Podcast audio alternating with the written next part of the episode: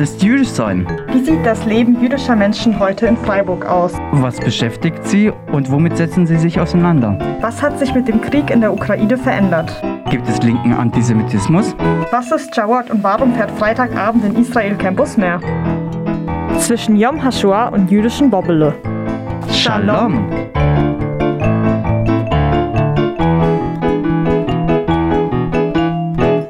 Hallo und herzlich willkommen bei der vorerst letzten Sendung, die achte mittlerweile, von zwischen Yom HaShoah und jüdischen Bobbele. Mein Name ist Julian Jepper und ich begleite euch durch die heutige Sendung. Heute wird es um die Verbindungslinien zwischen Antisemitismus und Antiziganismus gehen, aber auch um die Gemeinsamkeiten und Unterschiede beider Identitäten, also der jüdischen und der Romja und Sintize-Identität. Da hat ein Gespräch zwischen der Sintize Reilly und unserer jüdischen Kollegin Silvia Schliebe stattgefunden, indem sie erst einmal die Anerkennung der Shoah bzw. des Holocausts besprochen haben. Aber es gibt so zwei Daten, die sind für das Leben in Deutschland nach den Genoziden ziemlich krass. Ähm, das Luxemburger Abkommen 1952 äh, da wurde erstmals von der Bundesrepublik anerkannt äh, die Verantwortung für die NS-Verbrechen Bundesrepublik als Nachfolgeland von Nazi-Deutschland äh, zu übernehmen. Und da gab es einen Vertrag über die Jewish Claims Konferenz. Zur Entschädigung ist ein falscher Begriff, Wiedergutmachung ist auch ein falscher Begriff. Sagen wir mal so eine Art, durch die Anerkennung auch eine, eine gewisse Art an einem finanziellen Angebot so fürs Nötigste, um das eben nicht nur symbolisch sein zu lassen. Das war 1952. In Israel gab es da heftigen Ärger, das ist Blutgeld und das geht nicht. Und David Ben Gurion hat trotzdem gesagt, doch, das geht. Davon ist noch nichts geklärt, aber das geht. Bei Sinti und Roma war das jetzt nicht ein oder zwei Jahre später, sondern am 17. März 1982. Ähm, relativ zeitnah nach der Gründung des Zentralrats Deutscher Sinti und Roma im Februar 1982, wo eben der damalige Bundeskanzler Helmut Schmidt stellvertretend für die, Bundes, äh, für die Bundesrepublik den Genozid an Sinti und Roma anerkannt hat. Also 30 Jahre später. Und die 30 Jahre, also auch 52 war schon sieben Jahre nach dieser Stunde Null, die gar keine Stunde Null war sondern ging ja irgendwie weiter unter veränderten Bedingungen. Wie geht's dir, Riley, wenn du hörst, eine ganze 30 Jahre ist eine Generation? Wie geht's dir, wenn du diese Zahl hörst, 52 und 82 und 30 Jahre dazwischen? Wie soll es mir dabei gehen? Ich bin emotional berührt, wenn ich sowas höre. Ich bin traurig, dass es so lange gedauert hat und ja, dass es anerkannt wurde, aber wie geht man damit um, wenn man weiß, dass 30 Jahre gedauert hat, bis da der Völkermord überhaupt mal anerkannt wurde? Was passiert da in dem Menschen, der das mitgemacht hat? Was passiert mit dem Überlebenden, der genau weiß, was passiert ist? Er hat es mitgemacht, hat es durchlebt, hat vielleicht seine Mutter, sein Vater, seine Geschwister verloren und ähm, es wird einfach 30 Jahre danach erstmal anerkannt. Vielleicht lebte er zu dem Zeitpunkt dann auch gar nicht mehr. Somit wusste dann auch vielleicht der, Nachkommen, wie jetzt meine Mutter zum Beispiel, gar nichts über diese ganzen Geschichten, weil es dann einfach auch nicht erzählt wurde. Es macht es dann noch schwieriger, über, über, diese, über dieses, diese Vergangenheit zu sprechen, was da passiert ist. Wie äh, soll ein Mensch, der den Holocaust überlebt hat, seinen Nachkommen erzählen, was passiert ist, wenn er wieder so eine Enttäuschung erlebt? Wenn die Mehrheitsgesellschaft, also in dem Fall die Politik, sagt, da war nichts. Ja. Und wie soll man damit umgehen? Wie kann man da, äh, also ich denke, kein, kein Überlebender kann da irgendwie einen Schlussstrich ziehen und sagen, es ist jetzt vorbei, ich fange jetzt mal wieder an zu leben. Das geht einfach nicht. Man kann sich damit nur arrangieren. Offensichtlich gibt es ganz unterschiedliche Einschätzungen, ja, wo, wo ein Völkermord und ja nicht nur, nicht nur die, die Genozide, da ist ja noch ganz viel drumherum, wie, wie die anerkannt werden. Es gibt noch ein Datum, was dann noch später kam. 1988 wurden Sinti und Roma anerkannt als nationale Minderheit in Deutschland auf Wunsch des Zentralrats Deutscher Sinti und Roma, was also zusammen noch mit den Sorben, äh, mit den Dänen und mit den Friesen, also äh, bis auf die Friesen wusste ich das nicht. Ich wusste nicht, dass die Friesen auch nationale Minderheit sind. Wo die Kriterien sind, äh, muss deutsche Staatsbürgerschaft haben und die Gruppe mit einer eigenen Geschichte, einer eigenen Kultur, einer eigenen Sprache, einer eigenen Musik, was auch immer, möchte das gerne. Also man kann das nicht jemand verordnen, wenn die Leute sagen, nee, wollen wir nicht, haben wir jetzt auch einen Grund für. Und, aber die vier Gruppen wollten das. Das heißt, dann war ein paar Jahre später nochmal eine Anerkennung. Zum einen, Sinti und Roma gehören zu Deutschland schon immer. Also Voraussetzung ist deutsche Staatsbürgerschaft. Es tut sich ein Problem auf der Mehrheitsgesellschaft, wie man die jeweiligen nationalen Minderheiten doch zu nennen hat da gibt es ja auch Geschichten drüber. Ja, es gibt halt Deutsche und andere. Beim Jüdischen heißt es dann immer, darf man Jude sagen oder Jüdin oder sagt man mit, jüdischer Mitbürger oder Mitbürgerin oder sagt man äh, deutsche jüdischen Glaubens. Jetzt, wir haben eine Statistik, wie die meisten, nur ein kleiner Teil ist religiös. Oder wie, wie, wie werdet ihr so genannt? Ich glaube, ähm, wie sollen wir uns nennen? Also ich nenne mich selber Sintitzer. Und das bin ich auch und ähm, das reicht auch. Ich glaube, mehr muss man dazu auch gar nicht sagen. Deutsche Mitbürgerin. Ich bin einfach ein, ein Mensch dieser Erde. Da gibt es, wie sollen, wir, wie sollen wir sagen, wir sind eine nationale Minderheit, gut, aber irgendwie sind wir ja trotzdem nie deutsch. Wir werden ja trotzdem immer anders angesehen. Wir haben dunklere Haut, also meistens dunklere Haut. Wir haben dunklere Haare, eventuell dunkle Augen. Und dann ist man irgendwie, habe ich das Gefühl, nie richtig deutsch. Ich habe schon, schon sehr, sehr oft auch in der Schule dann immer solche Kommentare bekommen oder Fragen gestellt bekommen. Ja gut, du bist ja Deutsche. Und du aber, sprichst, du sprichst ja auch sehr, sehr, sehr gut Deutsch. Okay. Und, äh, aber was bist du denn? Und ich so, ja, du hast mich doch gerade Deutsch genannt. Ja. Und ich bin Deutsch. Aber irgendwie bist du ja doch nicht Deutsch. Und dann habe ich immer gefragt, was meint ihr denn? Was ist mein Hintergrund oder sonst irgendwie was? Rate doch mal. Und dann wurden immer solche Argumente genannt. Ja, hm, okay, ähm, ja, dann vielleicht ähm, aus Spanien oder vielleicht aus der, bist du Türkin? Ich habe dich nicht in, ich habe in Spanien gelebt ein paar Jahre, da habe ich dich aber nicht kennengelernt, okay. weil du warst hier in der Grundschule ja. und im Kindergarten und so und beschäftigt mit Deutsch lernen, wie alle anderen, die da so waren, ja? Ich würde einfach sagen, im Endeffekt nennt uns einfach Sintitzer und Sinto oder Rom oder Romi. Und das ist richtig und fragt einfach alle gerne nach, wenn ihr Fragen habt, aber stellt die so, dass ihr auch, dass wir euch auch eine Antwort darauf geben können. Oder einfach mal nichts sagen. Sag ich jetzt nichts zu, ja? ja äh, genau. Ja. Und ähm, sowieso diesen ganzen Klischees und alles Mögliche. Ich glaube, wenn man die alle aufzählen würde, dann müssten wir ja schon längst die Welt beherrschen. Ich finde ja genau, äh, es gibt so die diversen Ressentiments gegen Juden und Jüdinnen und gegen euch. Also wir haben die besseren. Wir sind super intelligent. Ja. Deswegen extrem hinterhältig, alle reich. Was noch? Ja, das ist so das Wichtigste. Ihr seid total faul, ziemlich doof und ihr klaut überhaupt alles, was ihr haben wollt.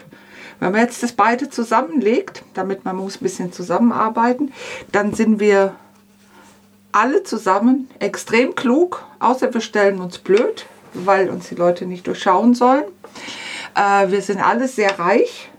Wenn wir was nicht haben, was wir trotzdem wollen, klauen wir es uns einfach. Wir haben ein Recht dazu.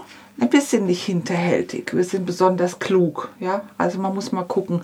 Und wenn wir das zusammenlegen und uns echt mal endlich an diese Klischees halten, dann, ich sag dir, dann können wir die Querdenker und viele andere glücklich machen, weil wir dann endlich mal mit der Weltherrschaft oder so mindestens einen Teil davon oder einen kleinen Teil oder überhaupt irgendwas durchziehen dass ihnen oft mit Klischees und Ressentiments begegnet wird, ist aber nicht die einzige Gemeinsamkeit zwischen Jüdinnen und Juden und Sintize und Romja. Es gab viele und es gibt viele Gemeinsamkeiten und Zusammenarbeiten äh, in der Geschichte, die gar nicht bekannt sind. Also zum einen, wir können gegenseitig heiraten. Wir geben per Mutter äh, quasi das Jüdischsein weiter und ihr gebt per Vater weiter, Stammgruppe, was, ja. Die Religion ist bei euch je nachdem nicht, nicht vorgeschrieben, wo man eben wohnt und lebt und wie man aufwächst. Vorgeschrieben ist die Religion nicht, aber es ist so, dass ähm, Sinti eigentlich fast zu 100 Prozent christlich Ja. Und die Roma dann eher äh, muslimisch. Ja, je nachdem Ja. eben, wo du, wo du halt aufwächst. Ja. Genau. Aber äh, bei uns, wie gesagt, geht es über Mutter. Das ist wie beim Islam, da ist es ähnlich, geht auch über den Vater. Das heißt, wir können zusammen heiraten. Passt in beide Richtungen total gut. Wenn dann die Kinder 13, 14, 15 werden, dann muss man ein paar Sachen erklären und muss ja, dann wird es kompliziert, das kann man alles hinkriegen. Das ist so eine Gemeinsamkeit, das passt. Die Hochzeitsregeln passen. Und tatsächlich gibt es gar nicht so wenig Familien, die eben sich dachten, diese Hochzeitsregeln passen. Wunderbar, das machen wir jetzt mal. In Freiburg aktuell, in, durch die Geschichte und auch durch die Geschichte vor der Shoah. Also ich weiß das vor allen Dingen von Osteuropa, wo es eben beide Völker betraf. Ihr kommt nicht in die Stadt, außer ausnahmsweise. Genau, also ich habe zu Hause so ein Buch mal bekommen von meinem Vater und da habe ich mal reingeblättert und habe dann ergänzt ähm, mit Internetsuche, dass wenn halt einfach mal Messerschleifer gebraucht wurden oder Korbflechter oder Stuhlflechter, ich weiß gar nicht, was noch alles. Dann Handwerker, ja, Handwerker, klar. genau. Dann durften die Sinti und die Roma in die Stadt kommen oder wenn da irgendwie eine größere Veranstaltung war und man einfach Personal, einfach Arbeiter gebracht, Mhm. gebraucht hat, dann durften, durften die Sinti und Roma sehr, sehr gerne in die Stadt Mhm. und äh, dort auch sogar mal das Lager aufstellen, habe ich im Buch. Aber kein Haus können. kaufen. Kein Haus kaufen, Siehst du, wie natürlich bei, nicht. bei Juden und Jüdinnen Und, auch. äh, Kein Haus kaufen. Genau, und äh, das halt natürlich nur begrenzt für die Zeit, äh, die sie halt, wo man sie gebraucht Mhm. hat. Und ähm, was ich halt so, ich kann das nicht richtig, ich versuche mich richtig auszudrücken, ohne da irgendwie emotional zu werden. Ich habe mich ähm, lange natürlich mit der Geschichte beschäftigt und äh, mir sind viele Dinge aufgefallen, die ich, wie soll ich sagen, mit Klischees verbunden fühle es aber nicht teilweise nicht, nicht richtig passt. Ich habe mir immer so die Frage gestellt, warum sind die Sinti und die Roma so wild darauf, ich sage es einfach so, wie ich es denke, ähm, zu reisen? Warum sind die überall in jede Stadt, in jedes Land gegangen? Warum haben die sich nie etwas aufgebaut? Warum haben die keine eigenen, teilweise keine eigenen Häuser? Und ähm, warum haben die keine Ausbildung studiert oder Das ist das, ja, das ist aber Teil, so. denke ich, der, der Geschichte. Genau, und ich Leute leben nicht immer gleich, aber das ist auch tatsächlich Teil der Geschichte. Ich glaube, heute findest du kaum noch fahrende Leute. Die findest du Das nicht mehr, die gibt es auch, glaube ich, Ja, fast nicht die- mehr.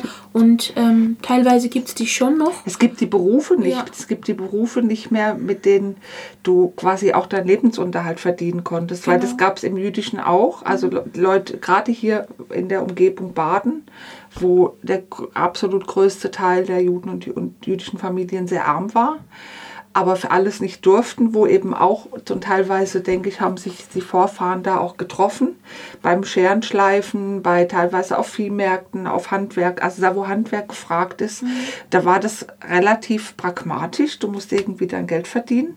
Also guckst du, wo sind die Märkte, wo sind die Viehmärkte, wo sind die Messen, wo sind die Jahrmärkte, weil da eben viele Leute sind und da kannst du ein bisschen was verkaufen, was du dann brauchst, um deine Familie zu ernähren. Ich glaube nicht, dass dieser Hintergrund sehr unterschiedlich ist. Nein, das glaube ich auch nicht. Nur ich habe mich damit beschäftigt, weil ich keine Antwort auch von meinen Eltern bekommen habe. Und ähm, bis ich dann auf viele Sachen gestoßen bin, man hatte einfach keine andere Wahl. Du, auch die Rechte Wie denn, nicht. wie denn auch? Und mein Vater hatte Ja. mir mal erzählt, ähm, Reili, was meinst du denn eigentlich? Meinst du, das hat erst ähm, in den 30er Jahren angefangen, wo äh, Sinti und Roma nicht zur Schule gehen durften und dann Mhm. in den späteren 40 Jahren es ja komplett unmöglich war. Es war vorher schon so. Ja, ja. Als ähm, schwarzer oder dunkler Sinto wollte dich niemand in, in Mhm. einer Klasse sehen, dann hatte man Angst. Äh, man hatte gedacht, die Kinder werden irgendwie geschlagen oder wer ist das überhaupt? Silvia ergänzt mit geschichtlichen Hintergründen jüdischer Schulen. Im Jüdischen gab es quasi über die ja, gesamte Geschichte ein eigenes Bildungssystem, also Torahschulen, Yeshiva, wo alphabetisiert wurde, aber eben in Hebräisch. Also und, und mit, mit hebräischer Schrift. Zu zu einem Zeitpunkt, wo in der Mehrheitsgesellschaft die meisten gar nicht lesen und schreiben konnten. Also es war völlig normal. Es konnten selbst zum Teil äh, Adlige oder Könige hatten ihre, ihre Diener, die eben lesen und schreiben konnten, meistens ja. irgendjemand von der Kirche, die ihnen dann quasi geschrieben haben, was sie gesagt haben. Also erst das war über viele Jahrhunderte normal. Es gab nicht das Recht, also es gab ja eh keine Schulpflicht, gab es erst ab dem 19. Jahrhundert aber es gab gar nicht, das hätte gar nicht das Recht gegeben. Das heißt, du, du hättest, was eben wenige Leute konnten, ganz wenige, dir Privatlehrer leisten müssen, die quasi deine Kinder unterrichten. Also so für alle, ja. Äh, und dann, als es dann Schulpflicht gab, also ich kann mich erinnern, ich bin 1960 geboren, ich bin in Oberschwaben aufgewachsen, eine sehr konservative Gegend. Und da gab es ab und zu fahrende äh, Sinti, nehme ich an, weiß es nicht. Und dann, als ich in der ersten oder zweiten Klasse war, und das war 65, 66, kamen ab und zu für ein paar Tage Kinder. Wobei das ist echt von der Pädagogik, überleg dir, du kommst dann in eine Klasse, weil du musst, das war keine freie Entscheidung wegen Schulpflicht. Und dann, dann nach zwei, drei Tagen bist du woanders. Sei es, weil die Eltern weiterziehen, weil wie gesagt, es ist ja nicht einfach nur so, es ist Lebensunterhalt, aber auch, weil es in der Schule so massives Mobbing gab und Ausgrenzung, dass du es einfach nicht länger aushalten kannst als zwei Tage, selbst wenn du 14 Tage könntest. Und das waren somit die ersten Erfahrungen, die ich als Kind gemacht habe wo ich auch nicht verstanden habe, wer ist das jetzt, wer eben ein paar Tage nur da ist. Teilweise war das auch bei Schaustellerkindern äh, zu dem Zeitpunkt. Und dann sind die wieder weg. Ich war stockschüchtern in der Schule. Ich habe geguckt, mit wem traue ich mich vielleicht und mit wem nicht mal zu reden. Das ist jetzt nicht Mittelalter oder so. Ja, das ist, wo eigentlich Schulpflicht für alle ist. Schulpflicht heißt auch Recht. Und trotzdem noch mindestens in den 60er Jahren, neben dem, dass die Schule sowieso katastrophal war, das dürfte noch offiziell Kinder geschlagen werden. Also alle. Es ist sowieso, äh, muss man sich mal überlegen, und wenn du dann zu einer Minderheit gehört hast, schon fast egal was, ich glaube, das ist ein Albtraum. Ich bin einfach froh, dass ich meine Antwort bekommen habe, dass ich weiß, dass meine Minderheit, der ich angehöre, weder faul ist, weder ungebildet oder äh, kriminell ist. Wir hatten nicht die Freiheit, die andere mhm. haben oder hatten. Und ähm, hätte wir die vielleicht gehabt, wäre es ganz anders gewesen. Vielleicht, weil Sintize und Romnia es nicht besonders leicht in der Geschichte hatten, suchten manche den Weg des musikalischen Ausdrucks. Und gar nicht um das Klischee des musikmachenden Sinto bedienen zu wollen, es ist auch einfach schön, einen Komponisten und Musiker in der Sendung zu haben. Wie eben Angelo, der uns zusammen mit Riley in den Räumen von Radio Dreikland besucht hatte. Ja, Angelo, was hören wir denn jetzt von dir? Ja, das erste Lied ist ein Bossa-Lied. Das habe ich äh, kombiniert. Das ist auf einer spanischen Art, einen spanischen Rhythmus hat es. Das ähm, heißt äh, Reilis Bossa. Das habe ich nach meiner Frau benannt. Die heißt Reili. Deswegen Reilis Bossa.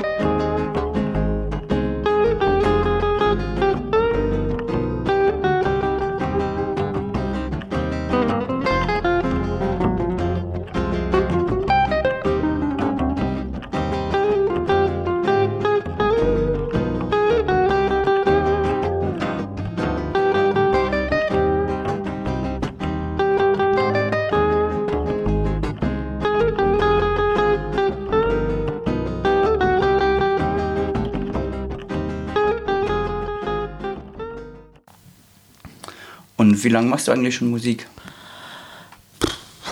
Äh, so 15 Jahre ungefähr, seit ich 12 bin oder 13, sowas. Hat mein Onkel mir die ersten Akkorde beigebracht und das, das Standardkram halt, was man so braucht. Und danach habe ich mir alles selber beigebracht. Also die Musik, die ich spiele, die ist vom äh, Django Reinhardt. Das ist die äh, Musik der, der Sinti. Das ist ja Swing aus den 20ern oder 30ern. Mhm.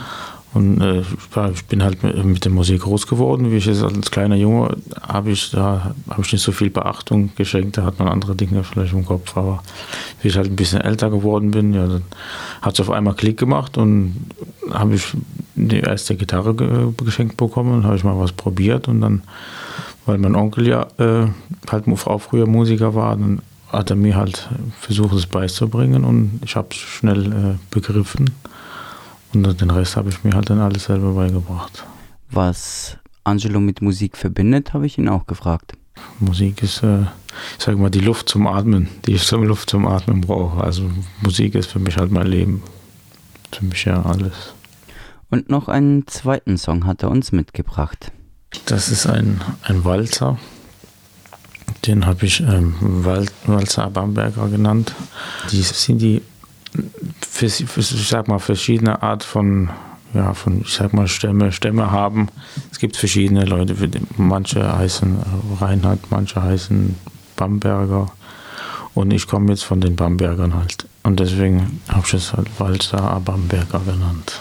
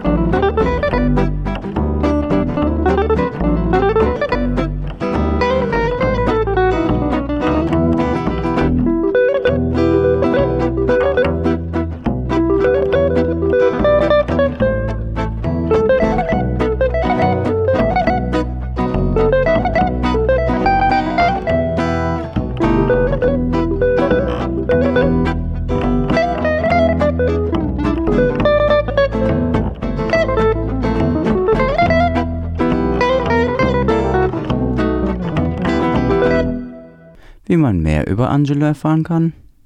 Also ihr könnt gerne auf meine Seite Angelo Brandt gehen, da gibt es alle Infos, wo ich auftrete, wer ich bin, wie lange ich Musik mache und natürlich auf YouTube, Instagram, Facebook, alles voll mit Musik.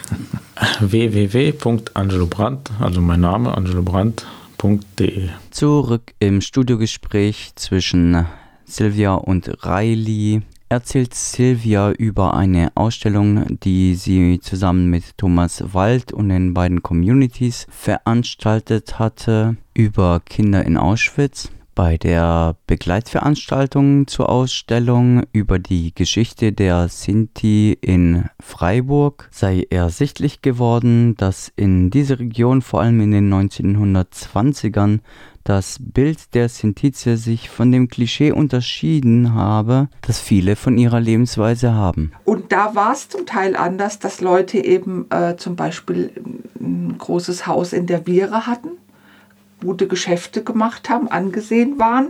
Das wurde nur völlig ver vergessen, ja, Freiburger, die eben nicht so Freiburger waren, wie die Freiburger dachten, wie die Freiburger sein müssten, aber sie waren es doch. Und, und was vermittelt wurde, sind immer nur irgendwelche Bilder, also die üblichen Klischeebilder, immer mit Wagen und irgendwo in der Natur und ganz romantisch, ja.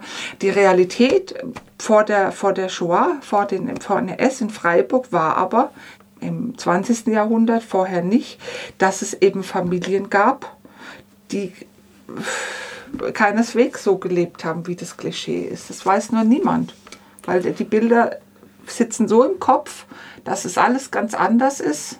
Und bei, bei, bei Juden und Jüdinnen auch. Die, viele waren eben außerhalb der Städte, sehr verelendet. Ja, und wo wir uns dann, also uns jetzt sind es nicht uns direkt, ja, die, die Leute davor getroffen haben, waren in Armenhäusern in Freiburg. Mit immer, jetzt müsst ihr wieder aus der Stadt raus. Ja. Und wenn ich mich daran das ist, glaube ich, der falsche Ausdruck. Ich war da noch gar nicht auf der Welt, aber wenn ich so, Ja, wenn ich, dich doch trotzdem. ja, wenn ich so daran, daran denke, was mir natürlich meine Mutter und andere erzählen, dass ähm, kurz nach dem Krieg, ich glaube es war 1948, Mhm. wurde mir gesagt, hatte man die Sinti wieder, wieder, ja. wieder aus der Stadt Ja, raus, ja, ja. Rausge, Ja. rausgemacht, rausgelegt. Wir, war, wir waren Vertrieben. wieder, an, wir Wieder eine vertrieben, Vertreibung, Genau, ja, danke für, für das Wort. Ähm, schon wieder an die Grenz, Stadtgrenze gebracht. Und dort war dann eine, eine Barackensiedlung. Mhm. Und man hat sie wieder ins Elend. Nicht, nicht gerade die beste Man, Wohnqualität. sie, ja. sie hatten wohl keine, also sie mussten keine Angst mehr haben über ihr Überleben. Sie waren wieder vogelfrei. Das einzige Positive für die Leute, wie nach Erzählungen, war, dass die keine Angst mehr haben mussten. Mhm.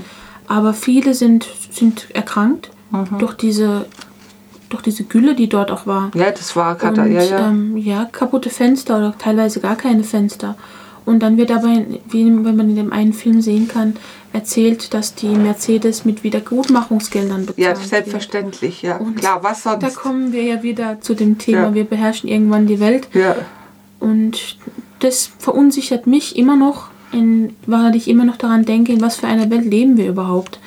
Wo Menschen verurteilt werden, die den Holocaust überlebt haben. Weil für mich ist es wieder eine Verurteilung, wenn ich daran denke, Wiedergutmachungsgelder. Was bedeutet dieses Wort? Ja, das Wort ist, das Wiedergutmachung Wort ist sowieso. Das ist ja völliger, völliger Du kannst das nicht wieder gut machen. Du kannst gucken, wie leben die Minderheiten, wie leben die Mehrheiten und wie kommt man im Laufe der Generationen zu, einem, zu einer gegenseitigen Anerkennung, was jetzt ja gerade durchaus auf dem Spiel steht wieder mit den ganzen merkwürdigen Bewegungen zwischen äh, Querdenken und rechts und Mitte der Gesellschaft. Wir kämpfen ja gerade wieder um Demokratie.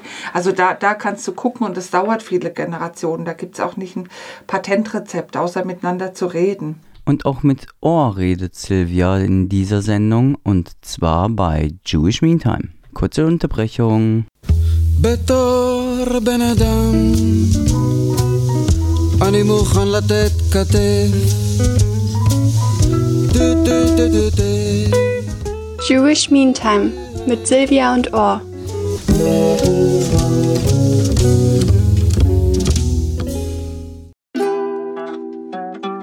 Jude. Jude.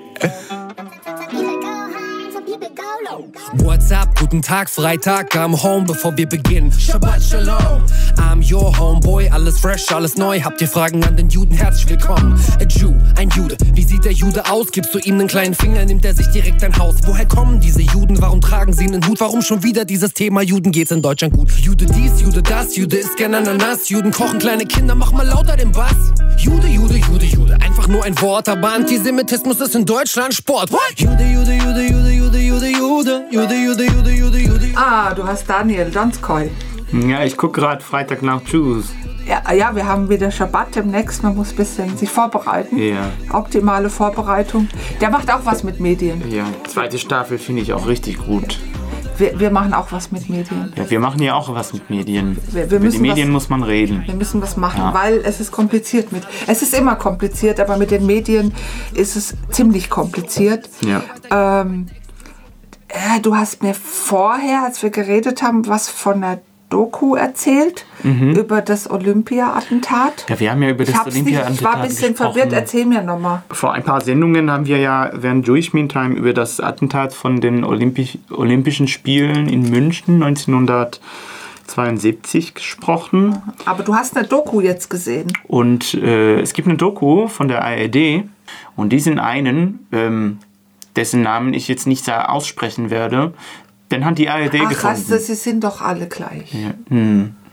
Das, äh, er wurde gefunden von der ARD und die ARD hat eine Doku gemacht über das Attentat und sie haben ihm eine Bühne gegeben. Er erscheint in der Doku und beantwortet Fragen. Sie Also er ist jetzt auch. Künstler, oder? Ich weiß Oder ist er nicht. Attentäter? Der, der hat Oder auf jeden ist Fall. er Aktionskünstler? Ja, der- Was ist er jetzt? Vielleicht ein Aktivist. Ah, Akti ah, nee, das heißt Aktivist. Ein Freiheitskämpfer. Ja. Ich glaube, Freiheit- offiziell ihrerseits war es ja ein, äh, also von, von Schwarzer September, die Terrororganisation.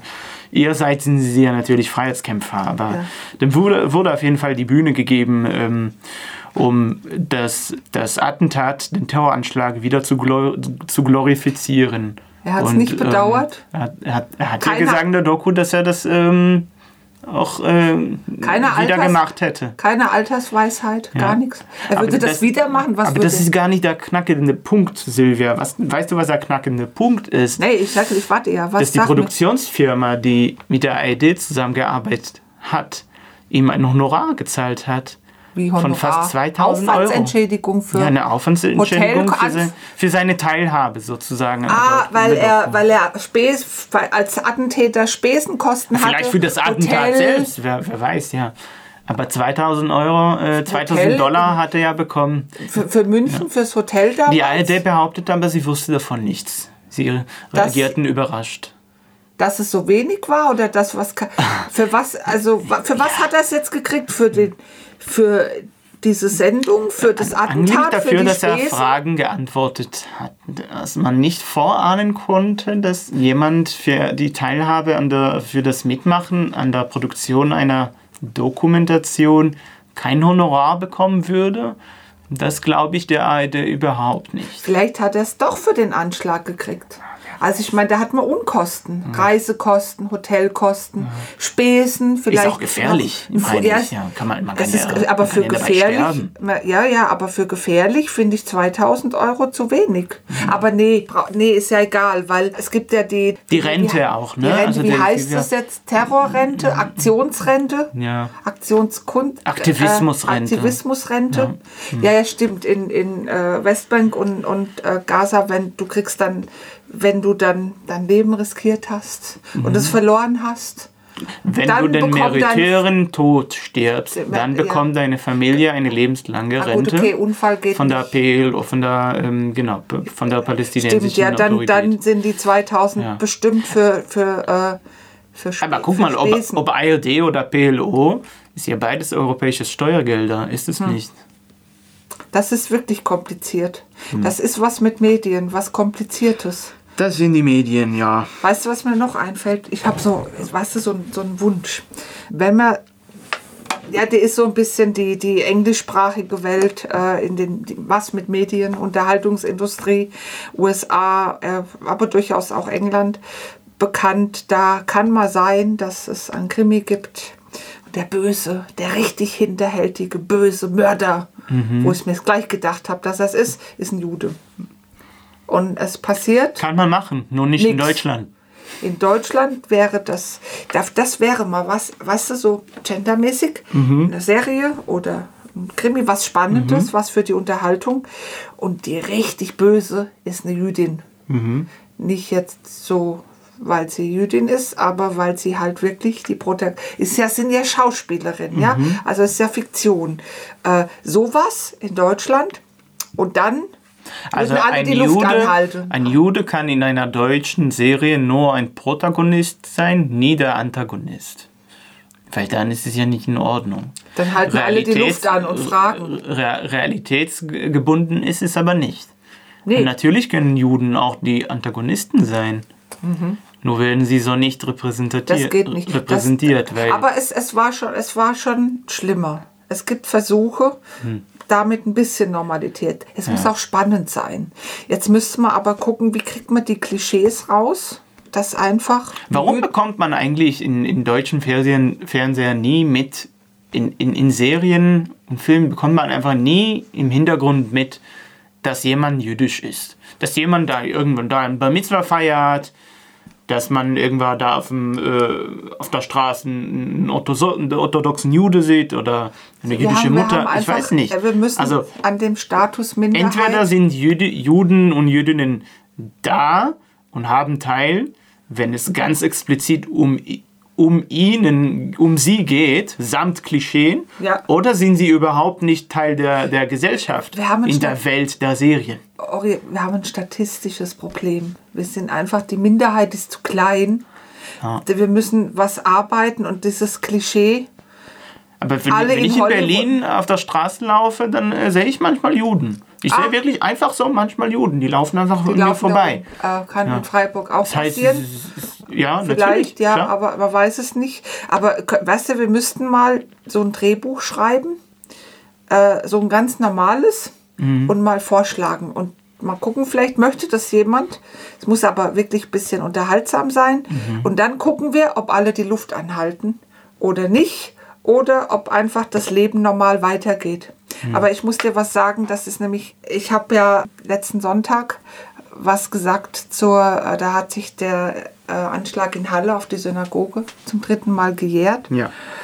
Und im Rahmen der, der Recherche, also ich habe versucht herauszufinden, habe das auch, wie viele Anschläge es überhaupt schon gab auf Synagogen, ist mir der Prozess um Veit Harlan, also dieser NS-Regisseur mit Juzüs und ähnlichem, ges- gelesen. Er war der bestbezahlteste Regisseur des NS-Systems. Wer hätte das gedacht? Voll das Opfer. Voll, nur gezwungen alles, ja.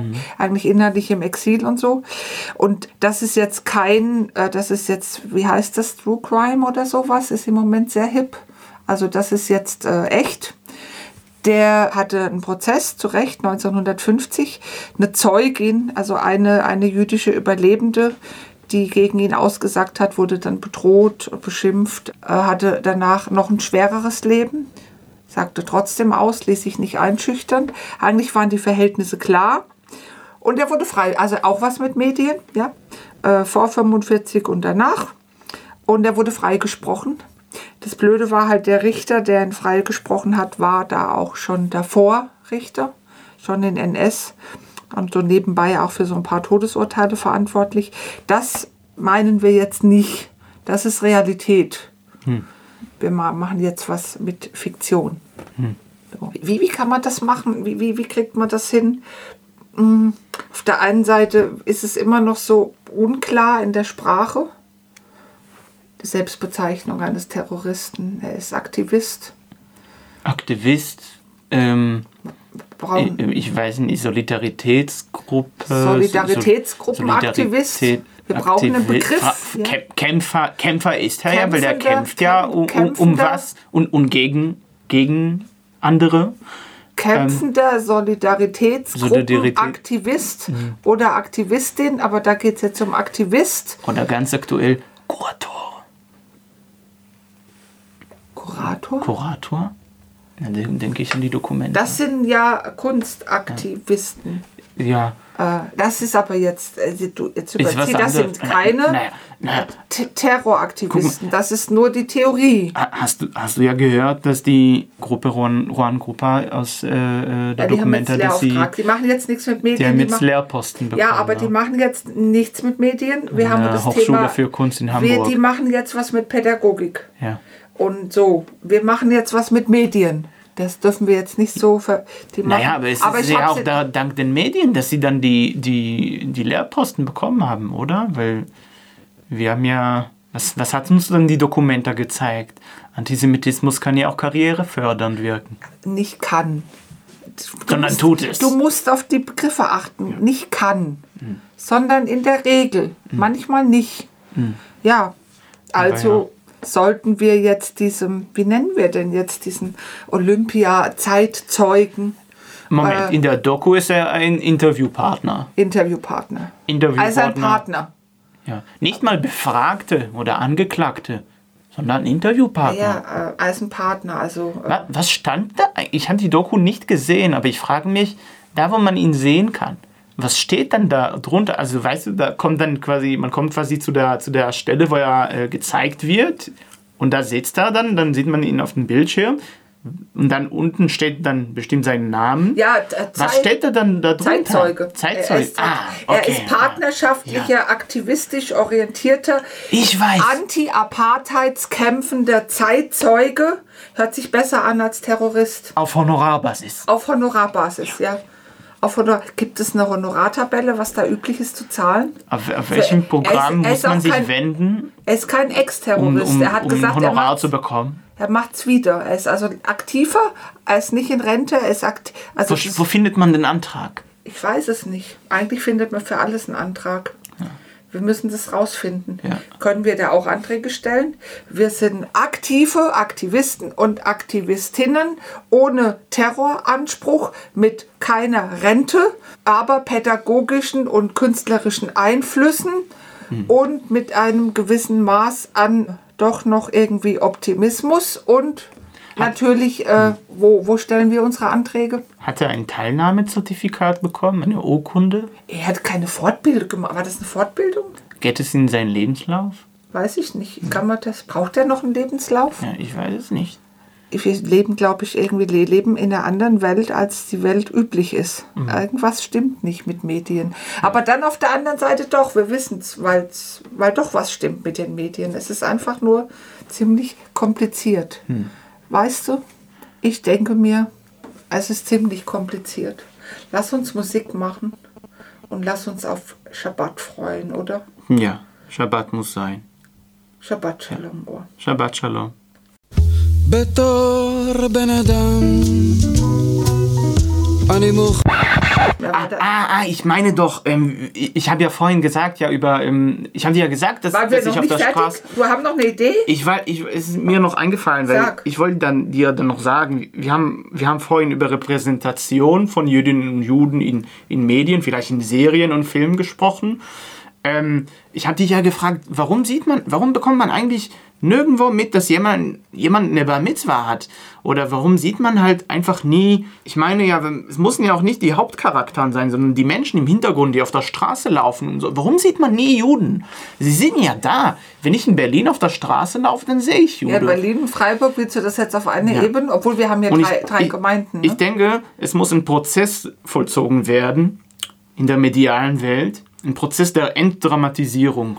Bisschen lockerer. Es, es muss eine Entdramatisierung statt, statt, stattfinden. Wir haben nicht dass man sich dramatisiert. traut, Wir haben nicht dramatisiert. Ich will das nur dass mal man sich gesagt haben. traut, es zu normalisieren, dass Juden und Jüdinnen Normal ähm, als normale Menschen vorkommen, ja, auftauchen in der medialen Ohne Welt, Luft in, in Filmen, Serien, ohne dass man jetzt unbedingt einen Bezug zu ihrem Judentum machen muss. Und vielleicht dann hat man dann eine Serie, in der der Protagonist oder Antagonist ein Jude ist, was Und keiner hält die Luft an und alles sagen, Ja. ey, war spannend. und, und auch einfach irgendetwas macht und er ist einfach jüdisch. Und es hat mit seinem Judentum nichts zu tun, aber er ist halt Jude und zufällig Ist er. auch ein Bankräuber oder so. Ja, also Oder- das, das wäre überhaupt mal eine, eine Ja. gute Das, Statistik. das wollte ich sagen. weil ich kenne jetzt gerade keinen einzigen jüdischen Bankräuber und vielleicht müssen wir auch mal was Neues Äh, In irgendwie- Israel gab es einen berühm- berühmten und der war im Fernsehen auch sogar. Ah, Ich Erzähl ich sag dir doch, ich sag später. doch irgendwas mit Medien. Ja, So geht's genau. auch. Also Shabbat Aber Shalom. jetzt Shabbat Shabbat. בתור בן אדם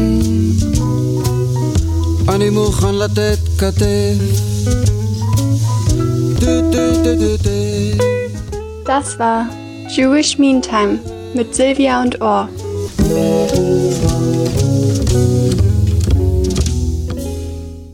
Im Gespräch zwischen Sylvia und Riley berichtet Riley von einer Attacke auf sie im Jahr 2020 durch einen Mann.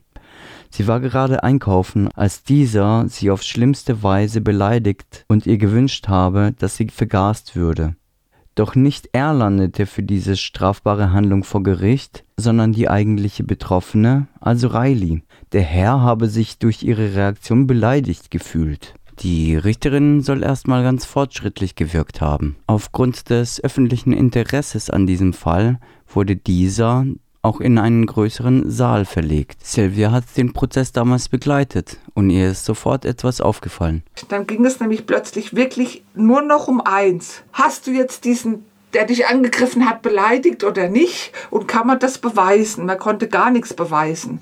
Also weil es da einfach nichts gab. Und im Rahmen dieses, wer beweist was, du konntest gar nicht so sehr viel sagen. Du warst irgendwie dann nur noch als Angeklagte wichtig, aber es wollte nicht wirklich, es gab kein Interesse von, vom Gericht wirklich zu fragen, was eigentlich ist.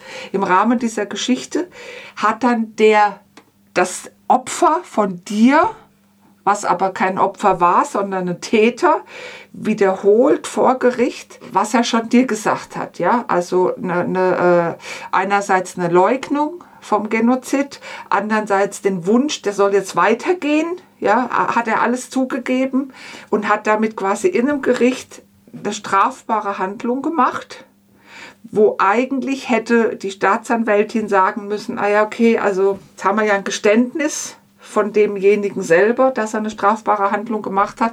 Das gibt dann einen separaten Prozess. Das wäre logisch gewesen, weil äh, Sachen sind strafbar, auch wenn es jemand zugibt. Ja, du kannst nicht sagen, ja, ich habe jetzt jemand umgebracht, aber irgendwie konnte ich nicht anders und äh, ich habe es jetzt zugegeben, kann ich jetzt nach Hause. Das war die Logik, ja. Und, und da ist gar nichts passiert.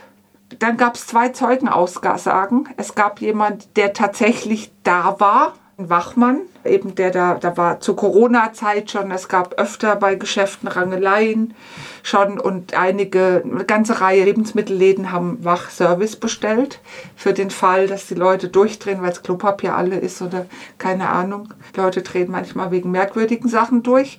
Der war wirklich da, der war nicht so weit weg. Der klar sagte, also sorry, ich habe da jetzt nichts gehört ich hatte, also ich kann das auch und würde auch unter Eid sagen, also äh, das ist relativ klar, wer der Opfer und Täter ist. Von Beleidigung, ich habe da nichts gehört.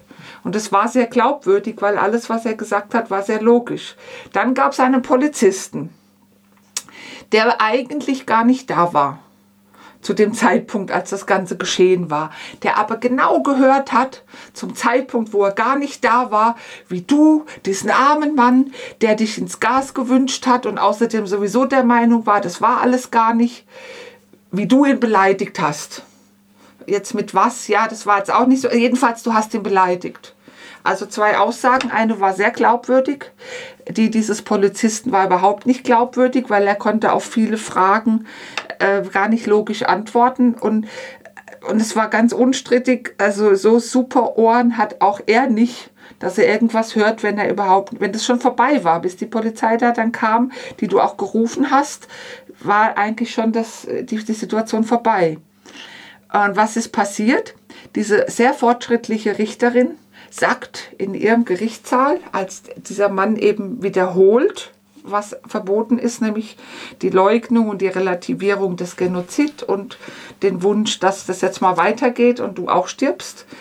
Wieder gibt ein Geständnis und sie sagt, in meinem Gerichtssaal will ich so eine Holocaustleugnung nicht hören, das auch in dem Ton wie im Theater, ganz dramatisch. Da lasse ich das nicht zu. So, habe ich jetzt mal gesagt. Das hat sie nicht gesagt, aber das haben alle gemerkt.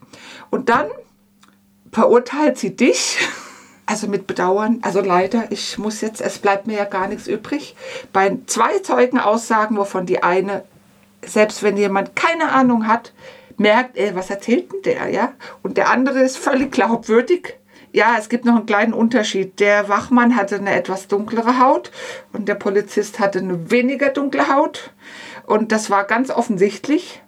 Äh, also es ging um Rassismus, um Antiziganismus, um äh, ich weiß es nicht, es ging nicht um was Fortschrittliches und verurteilt dich zu einer Geldstrafe. Und dann so, wir sind jetzt alle glücklich, das Gericht ist jetzt beendet, tschüss. Das ist passiert nicht 1919, nicht 1819, auch nicht irgendwann, so kurz nach 1945. Und, und damit bist du dann stehen gelassen. So, Silvia fragt anschließend Riley, welche Gefühle in ihr wach werden, wenn sie an diese Situation zurückblickt. Das allererste, was ich immer empfinden werde, ist Wut, ganz klar. Wut gegen diesen Mann, der mich, der mich angegriffen hat. Wut ähm, gegen die Richterin und hauptsächlich auch gegen die Staatsanwältin. Da die so fies und auch falsch in dem Moment auch gehandelt hat und mich wirklich hingestellt hat, als wäre ich Mensch zweiter Klasse, das möchte ich gar nicht sagen, sondern einfach, als wäre ich nichts wert, als wäre ich jetzt gerade die schlimmste Person der Welt. Die hat dein, dein Wort nicht ernst genommen. Ich habe mich auch nicht ernst genommen ja. gefühlt und ähm, es war eine ganz, ganz schlimme Zeit, eine harte Zeit, die ich auch nie vergessen werde und die mich jetzt auch natürlich gerade traurig macht, ganz klar. Aber was ich daraus gelernt habe, ist, dass es immer wichtig ist, den, Mu den Mund aufzumachen, mhm. dass man laut sein muss und ähm, für das, was man sich wünscht, einstehen muss. Und durch dies, alles, was mir passiert ist, bin ich so weit gekommen, wie ich jetzt Stärke. Bin. Also man kann Stärke. auch Stärke entwickeln, ohne dass man bedroht genau. wird, ja, aber wenigstens ist das noch was, was, äh, ja, wenigstens äh, hast du auch das überlebt und bist stark rausgekommen. Und du hast danach Sachen gemacht, die du vorher nicht gemacht hast. Die hätte ich mich auch nie getraut. Ich hätte mich wahrscheinlich diese Sachen nie getraut. Du hast ein, ein, ein Kulturfestival ins Leben gerufen, alleine ja, begründet. Eine Kulturinitiative. Erzähl mal, was du da gemacht hast. Also das Aven Sinti Festival läuft unter der Aven Kulturinitiative. Aven bedeutet kommt alle her und ist ein Begrüßungswort auf der Sprache der Sinti, des Romanes. Und war mir ganz wichtig, dass es diesen Namen bekommt, weil bei mir auch alle willkommen sind, noch sehr, sehr herzlich eingeladen sind, auf alle Feste zu kommen und Veranstaltungen, die ich veranstalte. Und genau mir war es wichtig, nach diesem Schrecken, was mir passiert ist. Ich möchte nicht sagen, dass ich irgendjemandem das Handwerk legen möchte. Eine Richterin aus Freiburg zumindest nicht. ja, ähm, aber ich denke, solange ich, solange man still ist und nichts sagt, ändert sich nichts. Mhm. Und ähm, als die Richterin, jetzt komme ich wieder zurück, ähm, zu mir gesagt hat, Frau Reinhardt, Sie müssen mich aber verstehen, nachdem ach. sie mich verurteilt hat. Das ach, haben wir schon ach, ja, ja. Sie müssen mich aber verstehen, Frau Reinhardt. Wenn, ähm, aber du hast sie jetzt nicht verstanden. Wenn der Herr Punkt, Punkt, Punkt jetzt als Angeklagter hier wäre, würde ich ihn auch verurteilen. Ach. Und dann habe ich mir dann ähm, erstmal gedacht, sag lieber nichts. Aber du hast sie nicht verstanden. Natürlich habe ich. Sehr gut. ja, weißt du, manche Leute ja. da, die haben merkwürdige Wünsche. Und dann habe ich mir gedacht, wenn eine Richterin mit so einem Gewissen jetzt nach Hause geht, dass sie was Falsches gemacht hat. Hoffentlich. Und das, hat sie. Die wusste, da, die wusste, dass es falsch ja. ist, aber sie hat es durchgezogen. Sonst hätte sie mich jetzt nicht indirekt ähm, nach einer Entschuldigung Dafür, so dass sie mir dich, vor. Dass sie, dafür, dass sie dich fertig macht, genau, sollst, du ihr, sollst du ihr quasi genau. vergeben. Ja. Und dass ich ja nur diese Mindeststrafe bekomme von so und so viel Geld und dass es anders nicht möglich wäre. Und was wäre denn die Maximalstrafe gewesen? Die nächsten 20 Jahre in Knast oder was? Also was soll denn das, Mindeststrafe? Ja. Und das für etwas, Für nix, Mindeststrafe für nix. Für etwas, was eigentlich gar nicht re relevant gewesen wäre. Und ich habe diesen Ausdruck gar nicht benutzt. Vielleicht, ich weiß gar nicht, im Nachhinein habe ich mir gedacht, Du, wenn du bezahlen musst für irgendwelche Beleidigungen, kannst du dann jetzt sagen, jetzt da, ich habe es bezahlt, ich sag's jetzt? Ja. Oder also ja, du hast, also dir ging's, dir ging's lange sehr schlecht. Ist egal ja. wie, mir ging's über ein halbes Jahr ja. schlecht und ich habe Hilfe gebraucht mhm. und ähm, danach habe ich mir gedacht, entweder ich jetzt. verkrieche mich jetzt mhm. total mhm. und ähm, oder ich fange komplett von null auf null von null an und Jetzt bin ich dort, wo ich bin, wo ich sein wollte und es geht weiter und ich habe alleine es geschafft, ohne irgendwelche Organisationen oder Vereine. Ja, ich war da, ich war, ich war da, also es, ist, es hat genau. mir gut gefallen. Ja. Und es war das zweite Mal und alles andere, was im Hintergrund vom Avent Festival ähm, läuft, das sind ganz unterschiedliche Dinge. Es geht um Menschenrechte, es geht um Frauenrechte, es gibt Empowerment-Programme, die ich unterstütze und leite.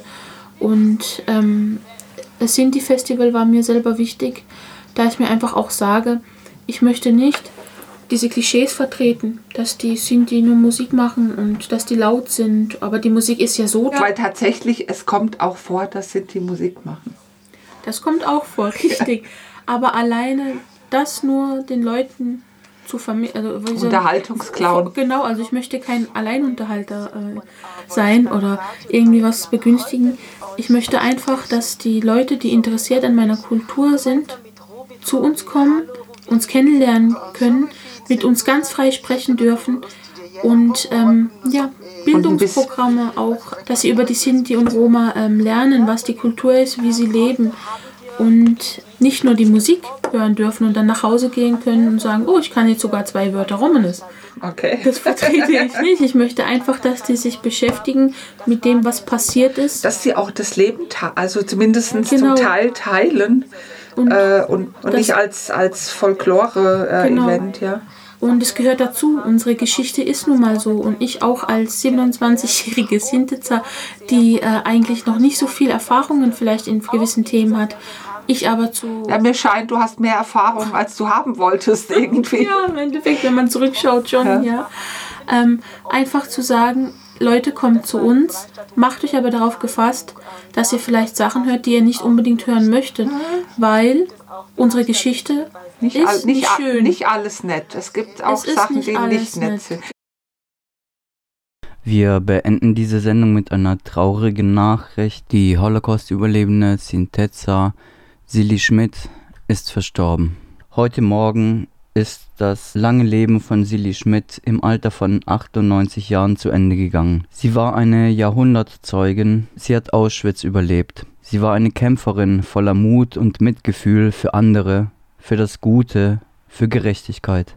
So schreibt der Verband Deutscher Sinti und Roma, Landesverband Baden-Württemberg, in einem Nachruf. Daniel Strauß, Vorstandsvorsitzender, und Dr. Tim Müller, wissenschaftlicher Leiter und Freund, schreiben weiter. Wir sind sehr traurig. Sie war uns ein großes Vorbild und eine wunderbare Freundin. Sie war einer der faszinierendsten Menschen, dem wir begegnet sind. Bis zu ihrem letzten Tag hatte sie Ruhe und Vertrauen, die sie aus ihrem Glauben gewann. Wir trauern mit ihrer Familie und sprechen Renate, Franz und allen anderen Angehörigen unser tiefstes Mitgefühl aus. Mannheim, den 21. Oktober 2022. Wir schließen uns dieser Trauer an.